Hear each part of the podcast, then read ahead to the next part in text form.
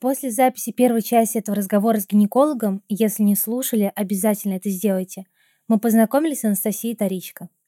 Она 10 лет занималась продажей менструальных чаш зарубежных брендов и вот создала свой собственный, основываясь на обширном опыте, проанализировав все плюсы и ошибки. Ее бренд Berry Cup производится в России, поэтому мне вдвойне приятно поддержать его в своем подкасте. Цель Насти – сделать так, чтобы как можно больше женщин убедились, менструальная чаша – это легко, это безопасно, это удобно и, что не менее важно, это экологично, потому что одна чаша может прослужить до 10 лет. У Berry Cup экологичная упаковка без пластика, а хранить ее можно в специальной хлопковой сумочке. Berry Cup выпускается в двух цветах и двух размерах. При этом вы можете не беспокоиться о том, что чаша вам не подойдет. В таком случае вам просто заменить размер или вернуть деньги. Если вы ни разу не пробовали менструальную чашу, это хороший момент, чтобы начать. В комплекте идет пошаговый план, как легко и быстро научиться пользоваться чашей. А на сайте Berry Cup специалисты ответят на любой вопрос и проведут консультацию.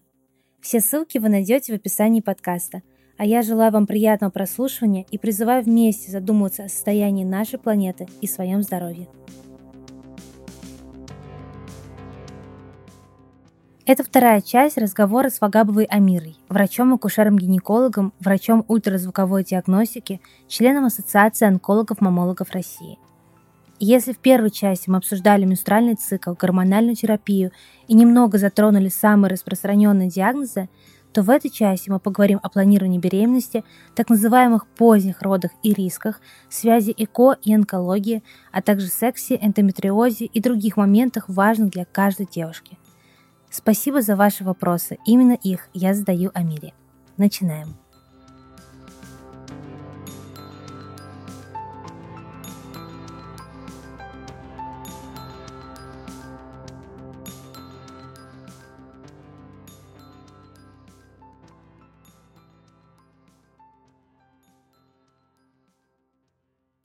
Какие анализы мы сдаем при планировании беременности? Какие анализы должна сдать и жена, и муж? Ну, беременные вообще делятся у нас на два лагеря. Одни считают, что э, к беременности нужно готовиться осознанно, очень тщательно. Другие считают, что беременность это нормально, нечего к ней готовиться.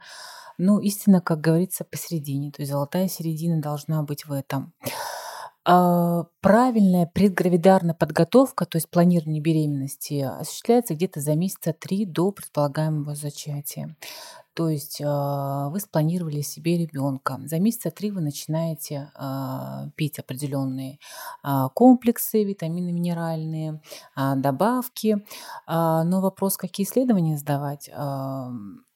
Исследования на самом деле стандартные. Это будет, естественно, общий анализ крови да, на выявление того же латентного железодефицита. То есть мы проверяем не только общий анализ крови, но и ферритин крови потому что у вас может быть нормальным гемоглобин, но в то же время депо, то есть запасы железа у вас истощены. То есть это говорит о латентном дефиците железа. Конечно, это общий анализ мочи, это коагулограмма крови, то есть свертывающая система крови, и это биохимический анализ крови. Естественно, это кровь на сифилис, ВИЧ, гепатиты В и С.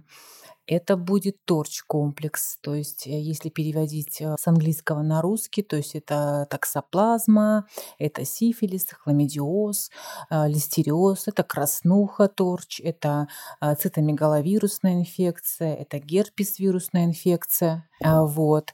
А дальше это будет, естественно, гинекологический осмотр. Врач вас посмотрит на кресле, а, возьмет вам мазки на флору, обязательно мазок на онкоцитологию шейки матки. Это будет УЗИ. УЗИ мы делаем и в первую фазу менструального цикла, сразу после окончания менструации, и во вторую фазу менструального цикла. То есть мы смотрим, была, был ли у девушки овуляторный цикл, была ли овуляция, произошла ли овуляция. А, если по результатам того же торч-комплекса у нас обнаружится, что у нас нет, допустим, иммунитета к коре, к ветрянке, а, то такой пациентке мы рекомендуем а, заблаговременную вакцинацию. Вот, то есть мы ставим прививки. Обязательно прививка от гепатита В, если она ранее не была вакцинирована, потому что женщине предстоят неоднократные заборы крови, это, возможно, даже сама операция, да, то есть постоянно контакт с кровью будет Э, прививка от гепатита Б должна быть сделана обязательно. А, ну, такой стандартный перечень обследований, который мы должны сделать за время подготовки к беременности. Что сдать мужу? А, по-хорошему муж должен сходить к урологу, а, сдать такие же мазки, как и э, супруга, да, только из уретральной области. Э, сдавать ли спермограмму, а, здесь мнения расходятся. Одни врачи говорят, да, лучше посмотреть, подвижность сперматозоида, живучесть, да. А, другие говорят, нет в этом надобности, если не, не поставлен диагноз бесплодия. Я больше адепт второго мнения, то есть нет такой надобности, что всем мужчинам а, здоровым, не предъявляющим никаких жалоб, нужно смотреть и спермограмму, и то, и третье. А, стандартно это, конечно, пойти к урологу, сдать мазки, обязательно сдать кровь на сифилис, ВИЧ, гепатиты, сделать рентген органов грудной клетки, в том числе и женщины я дополню, на наличие активных заболеваний грудной клетки, это можно э, сделать просто обычный диаскин-тест или более современный метод T-спот на наличие микобактерий туберкулеза как супруги, так и э, супругу. А, вот. Ну, в принципе, да, это основной перечень исследований. Вопрос. Когда можно всерьез задумываться о второй беременности после естественных родов? А, существует такое понятие, как интергенетический интервал. То есть это э, интервал от момента э, родоразрешения до зачатия, э, плюс длительность гестации, то есть длительность самой беременности. И по последним клиническим протоколам врачебным, да, по акушерству, по гинекологии, такой интергенетический интервал должен составлять не менее двух лет плюс 9 месяцев. То есть как раз этот интервал, который я ранее упоминала. Этот э, промежуток может быть как после естественных родов через естественные родовые пути, так и в отношении, если у женщины было кесарево сечение. То есть э, женщина может задумываться о повторной беременности через 2 года и 9 месяцев. То есть это интервал от родоразрешения, естественно, до зачатия, и плюс месяц э, длительность самой гестации, 2 года 9 месяцев. А чем чревато, если женщина забеременеет раньше? Ничем не чревато на самом деле, но а, опять-таки а, есть золотой стандарт, идеальный вариант. То есть э, врачи не просто так собирали данные. Конечно, бывают такие ситуации, когда женщина на грудном вскармливании неожиданно узнает, что у нее такой сюрприз, да, там уже и 8 недель беременности организм не восстанавливается полностью. То есть нужно какое-то время переждать, пока женский организм придет, как говорится, на круги свои, а вернется в свое добеременное состояние. То есть гормональная система полностью э, нормализуется. То есть если женщина лактирующая, то это один интервал, да, пусть будет это год, полтора, а, она восстанавливается после лактации, то есть те же мышцы, да, то есть все должно возвратиться в нормальную норму. И исходя из этого всего, идеальным а, интервалом является 2 года 9 месяцев. Если у мамы стоит диагноз эпилепсия, стоит ли планировать беременность? Возможно ли снизить риск передачи этого заболевания ребенку, если прибегнуть к ЭКО? Э, ну, хочу напомнить для тех, кто не знает, что это такое, да, эпилепсия это э, довольно-таки э, нередко распространенное неврологическое заболевание, которое носит чаще хронический характер, да. А, для него характерно появление внезапных приступов или судорог. А, по сути, беременность противопоказана только женщинам с тяжелой эпилепсией. А, существуют антиэпилептические препараты. Когда прием вот этих препаратов не позволяет избежать частых вот, генерализованных приступов. А, если у женщины выражены психические отклонения, да, сама по себе эпилепсия, она не является противопоказанием к ЭКО, а, вот, а, хотя нам не следует забывать, что для стимуляции выработки яйцеклетки да, женщина проводит массивную гормонотерапию, да, конечно, это может провоцировать приступы дальнейшие. Планировать беременность э, женщине с эпилепсией нужно хотя бы там за полгода, 10 месяцев, да. Э, это не сводится к тому, что попринимать витамины, бросить пить, курить и все на этом, да. Это достаточно э, скрупулезный момент, то есть э, это медицинское обследование обоих супругов. Это обязательно подготовка пар к зачатию, это консультация не только гинеколога, это консультация и терапевта, и обязательно генетика. Обязательно генетика генетика определяет, есть ли риск возникновения эпилепсии у будущего ребенка. Да? Мы знаем, что эпилепсия это не наследственное заболевание, но в некоторых ситуациях оно может передаваться по наследству. Допустим, если э, мать болеет эпилепсией, то процент передачи эпилепсии ребенку составляет там не больше 10% по последним данным. А, вот. Э, если оба родителя а, страдают эпилепсией, то такой процент не превышает 12%. Может ли сама женщина родить через естественные родовые пути, будучи больной? А, это должен собираться консилиум, то есть это опять-таки консилиум и терапевта, и гинеколога, и генетика. Это обязательно проведение электроэнцефалограммы, потому что мы не знаем, как среагирует организм во время родов, да, а, но я склонна считать, что если женщина находится в таком довольно стойкой ремиссии, то есть у нас не наблюдается частых приступов, а, то есть по электроэнцефалограмме все хорошо, она переносила беременность довольно-таки спокойно, то нет преград для естественных родовых а, путей родить саму, я имею в виду. Есть ли связь между ЭКО и риском передачи эпилепсии ребенку? Нет. А, если женщина прибегнет к экстракорпоральному оплодотворению, это еще не значит, что а, ребенок как-то защищен или не защищен. А связи между этими двумя понятиями нет. Это очень популярный вопрос, его задали сразу несколько человек про связь между эко и онкологией, потому что, мне кажется, вокруг этого очень много мифов сейчас. Кто-то это сильно связывает, что видит прямую связь, кто-то говорит, что это вообще не связано. Вот какое мнение? А, Мое мнение на этот счет а, такое. А, давайте вспомним, что такое рак и что такое эко. Да, рак, онкологии – это нарушение в делении клетки. То есть вместо нормальной клетки образуется атипичная, значит, что-то пошло не так. То есть безудержный рост клетки, ее остановить невозможно. ЭКО – это в первую очередь ударная доза гормонов, то есть чтобы выросла не одна яйцеклетка, а больше для высокого шанса оплодотворения. Раковые клетки не появляются от того, что меняется гормональный фон. То есть часто цитируют желтую прессу, что известная певица или кто-то погиб от глиобластому после ЭКО. На самом деле это не доказанный факт, и, скорее всего, это не связанные вещи между собой. Да, при ЭКО применяется сильная гормональная терапия, клетки делятся быстрее, но это вот та самая бомбардировка, если так можно назвать гормонами, она не вызывает онкологические заболевания. Врач, а, будучи а, с пациенткой, входя в этот протокол ЭКО, конечно, он предупредит, что организм, он может среагировать по-разному, но это не значит, что априори у женщины может выскочить злокачественная опухоль чего-то. Конечно, если есть слабые места в организме, где тонко, как говорится, там и порвется. Она может давать о себе знать, но никоим образом это не, не связано с раком.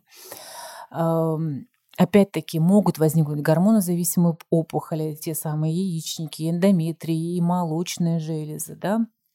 но нет достоверных данных, что гормональная терапия перед ЭКО а, вызывала а, рак этих органов. Очень много задают вопрос, какие последствия ждут женщин после родов а, после 30 лет или в 30 лет. Потому что, наверное, сейчас немножко сместился этот возраст, когда женщина рожает и готовится к беременности очень много спрашивали. Например, мне 25, я не планирую показывать детей. Подвергаюсь какому-то давлению со стороны близких. Там мама говорит, что нужно уже рожать. Вообще, какой возраст, с какого возраста считается, что это поздние роды, и как это влияет на организм женщины? А, на самом деле, число поздних родов в России с каждым годом только увеличивается. То есть сейчас а, все больше женщин рожают после 35 лет. Вообще акушерские и перинатальные риски минимальны у пациенток а, в возрастной группе от 19 до 35 лет. Да. То есть э, Если девушка забеременела, ей младше 19 лет, если она забеременела, она старше 35 лет, такие риски сопряжены именно с повышением вероятности различных осложнений, как для матери, так и для плода.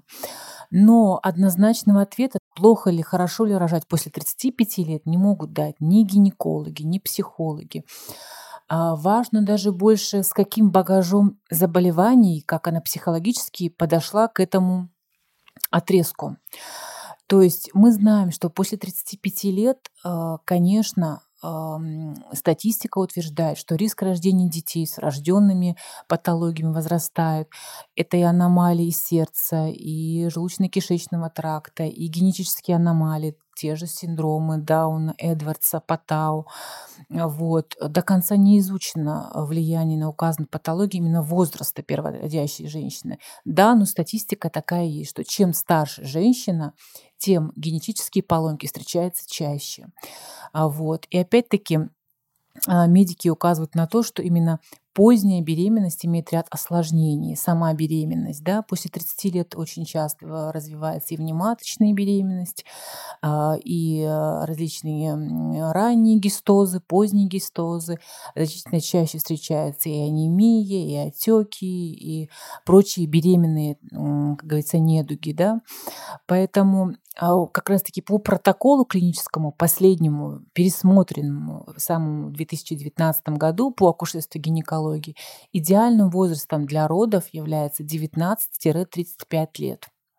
То есть моложе 19 лет и старше 35 лет уже появляются риски, как акушерские, так и перинатальные, как в родах, и так и во время беременности, осложнения и для матери, и для плода.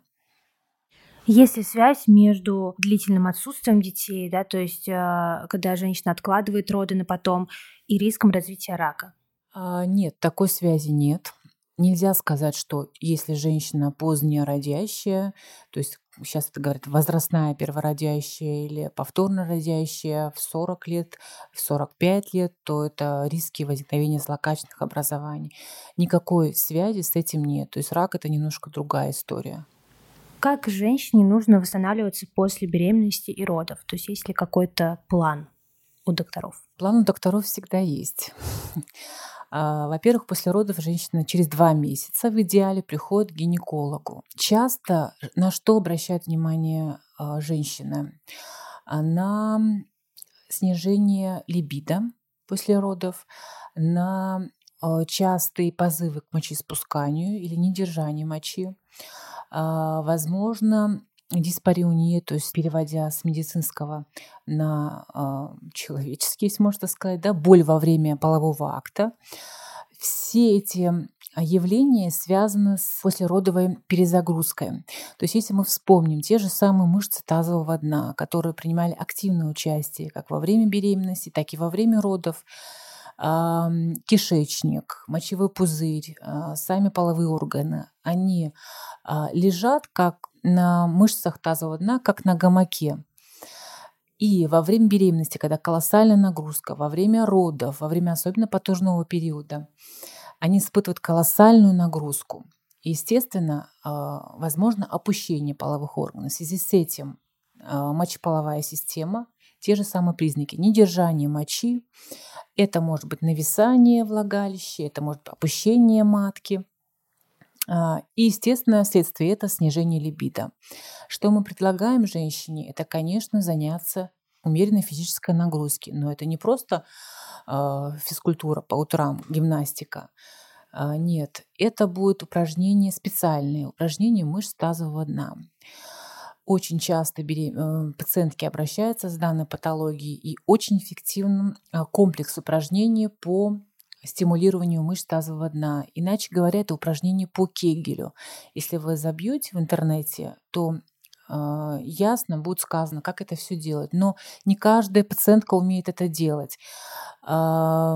Вместо мышц тазового дна напрягаются совершенно иные мышцы. Это мышцы передней брюшной стенки, мышцы ануса, все что угодно, но только не те самые мышцы, которые должны а, стимулироваться. В такой ситуации я предлагаю есть такое э, понятие, как босс-терапия. То есть босс-терапия – это, э, иначе говоря, биологически обратная связь если переводить. То есть пациентка напрягает те самые мышцы и видит результат своей работы на экране. Как она работает, с какой интенсивностью нужно сжимать эти мышцы, а, когда нужно расслаблять. То есть есть специальный врач, реабилитолог, который занимается такими пациентками именно после родов по восстановлению. Да? Это совместная работа не только гинеколога, но и реабилитолога.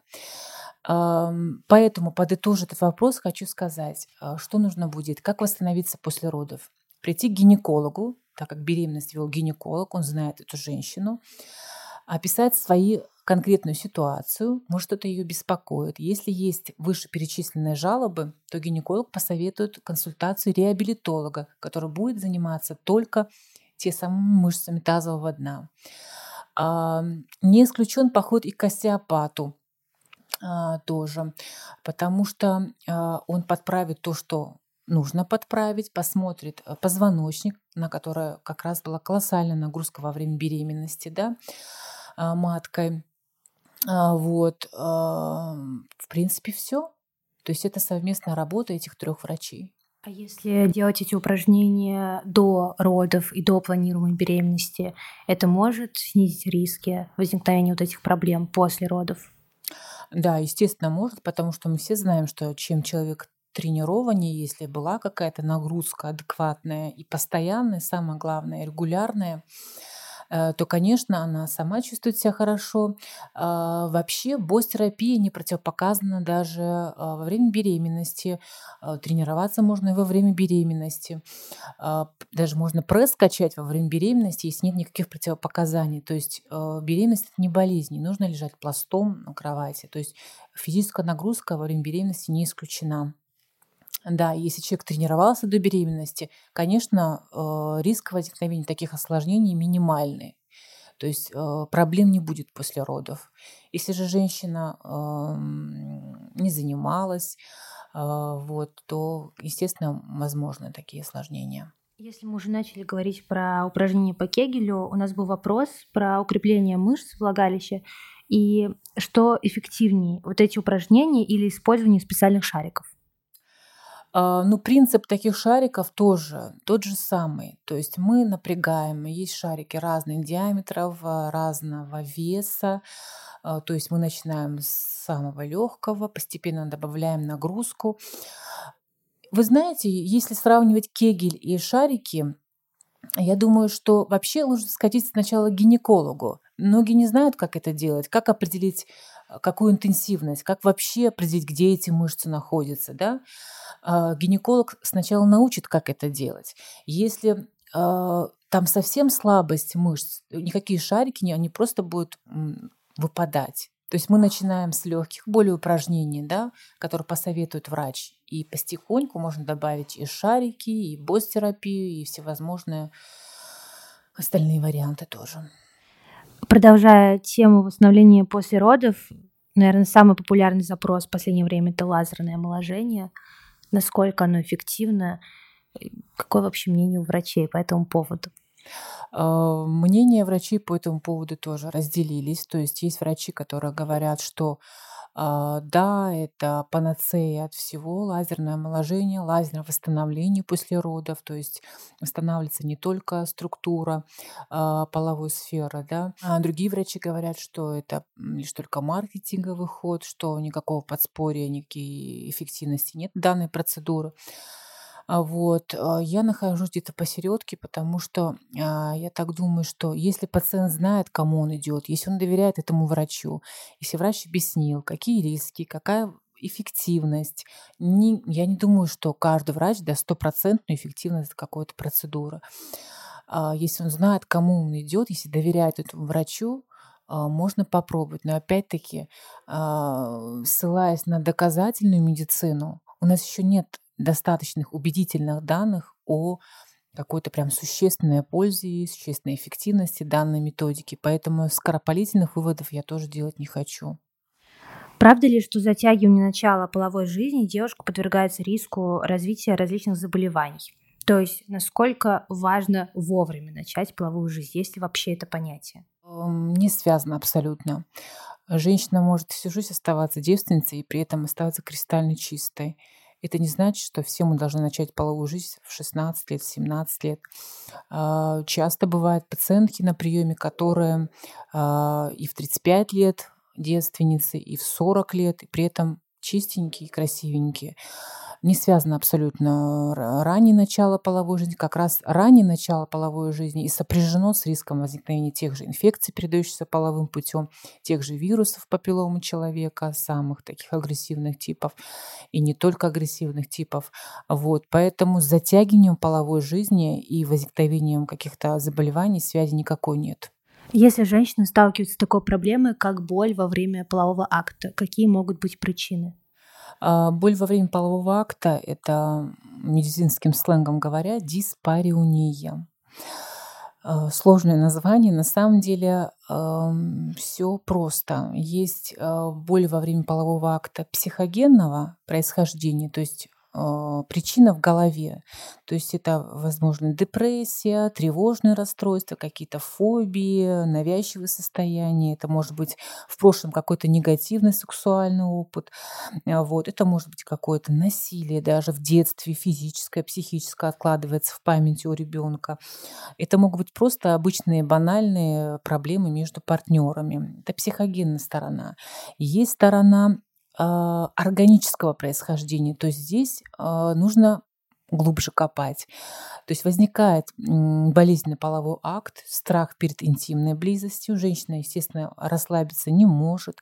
А, возникает мышечный спазм, и половой контакт сопровождается именно тем же самым дискомфортом, болью.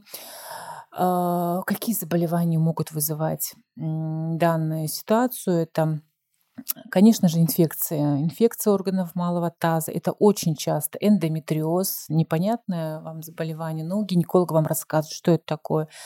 Это могут быть э, различные опухоли, как доброкачественные, так и, не дай бог, злокачественные. Это могут быть, а, опять-таки, патологии мышц тазового дна.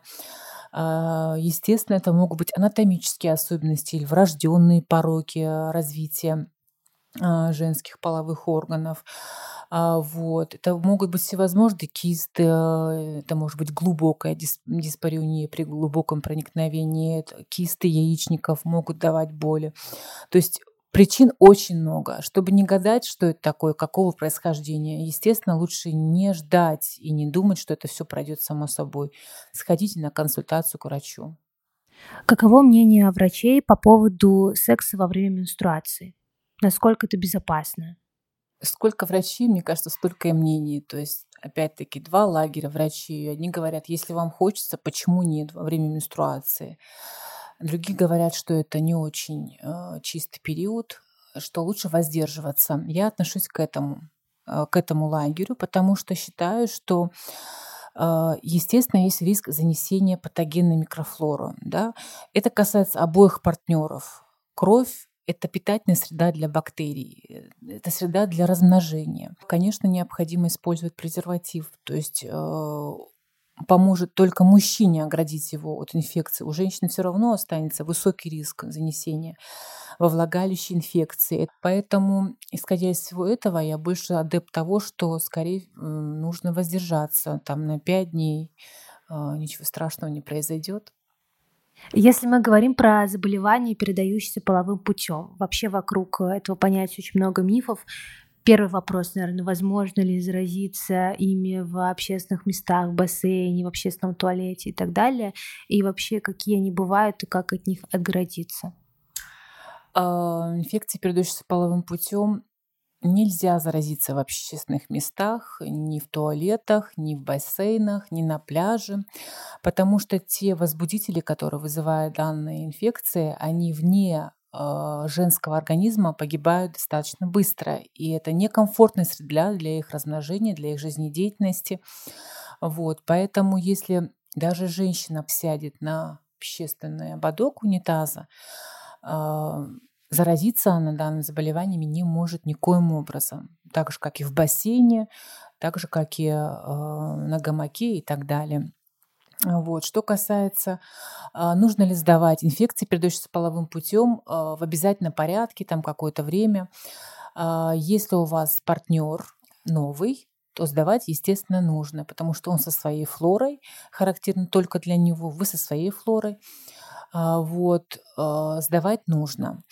Что должно вас насторожить а, для инфекции, да, характерно в основном, если на фоне полного здоровья у вас вдруг начинаются выделения, они бывают обычно с цветом, с запахом, даже пенистые могут быть, да, вот, естественно, нужно обратиться к врачу. А, основные четыре инфекции. Не нужно сдавать весь перечень. А, вам могут посоветовать там, на двух листах сдать заболевания различные, и условно-патогенные, и лактобактерии. А, достаточно знать э, четыре основные инфекции, передающиеся половым путем. То есть самые агрессивные – это хламидиоз, хламидии, это гонорея, это трихомонада и это микоплазма. Именно микоплазма, подчеркну, гениталиум, если на латыни говорить. Последний вопрос, э, он связан с таким заболеванием, как эндометриоз. Что это за страшный диагноз такой, про который так много говорят в последнее время? Как он диагностируется, какие симптомы и как он, главное, лечится? А, эндометриоз на данный момент, в настоящее время, это самое загадочное заболевание в гинекологии. А, причин возникновения до сих пор не изучена причина. То есть очень много теорий на самом деле. Что такое эндометриоз? Это разрастании слизистой матки, то есть эндометрия, за пределами своих границ. То есть очишки эндометриоза появляются в толще матки, на яичниках, на брюшине, то есть во всех местах, где быть не должны, по идее. Это может сопровождаться а, в основном коричневые выделения, так называемые шоколадные выделения а, за несколько дней до менструации, может быть, и за 10 дней до менструации. А, в запущенных случаях это а, приступы тазовой боли, то есть постоянная ноющая боль. А, вот. В тяжелых ситуациях это может привести к бесплодию. То есть, когда мы видим уже тазовую эндометриоз, брюшинный эндометриоз, если есть яркая клиническая симптоматика, то это, естественно, показание уже к хирургическому лечению. Причем операция первая должна стать последней. После этого оперироваться не нужно. То есть должны так красиво все это э, провести хирурги, что второй раз женщина не попадет на операционный стол. А, вот. Как лечится эндометриоз? Лечение как такового вылечить его нельзя. Возможно только затормозить процесс. А, тормозимый процесс гормонами. То есть назначается гормонотерапия, допустим, на полгода, смотрится а, качество эффективности данной терапии, смотрится, стихает ли у нас клиническая симптоматика, можно отменить на какое-то время. Да? Если у женщины на ультразвуковом исследовании поставили, что у нее эндометриоз, при этом жалоб у нее никаких нет, она не предъявляет никаких жалоб. А по последним данным эндометриозом страдает ну, 50-60% женщин. Да? То есть каждая вторая, третья женщина с эндометриозом, то такой женщине мы не лечим его. Мы не лечим эндометриоз только по УЗИ-картине. А, вот. Такую женщину мы просто наблюдаем динамически. Она приходит один раз в год, делает УЗИ органов малого таза. А, вот. Поэтому, а, если вы столкнулись с данной ситуацией, сходите к врачу. Он вам скажет, что делать и порекомендует, что делать дальше. Амира, спасибо большое за такой прекрасный подкаст. Можете сказать буквально пару фраз или какой-то дать совет всем девушкам, женщинам, которые его послушают? А, милые девушки, красивые, хорошие, добрые девушки, женщины. А, я вас призываю ходить на профосмотры, потому что будущее наше за медициной профилактической. Сейчас каждый предоставлен сам себе. Кроме нас, в принципе, кроме женщины, ее здоровье никому не интересно. Почему-то в России считается, что женщина отправляет в свободное плавание, она предоставлена сама себе, не обследуется, ну и пусть. А на Западе это гораздо лучшим образом построено. То есть там женщин буквально силком тащат на профосмотры. Я очень хочу, чтобы у нас в России именно санпросвет работа выросла до очень хороших уровней, потому что чтобы женщин просвещали. Даже если вас ничего не беспокоит, ходите ежегодно. А у нас проводятся всевозможные лекции на, дисп... на тему диспансеризации женского населения, то есть в каком возрасте нужно проходить врачей, какие исследования сдавать, какие инструментальные исследования, каким врачам ходить и нужно ли вообще что-то делать. А, я вас очень прошу, ходите минимально к терапевту, гинекологу. А, дальнейшие рекомендации вам врачи дадут.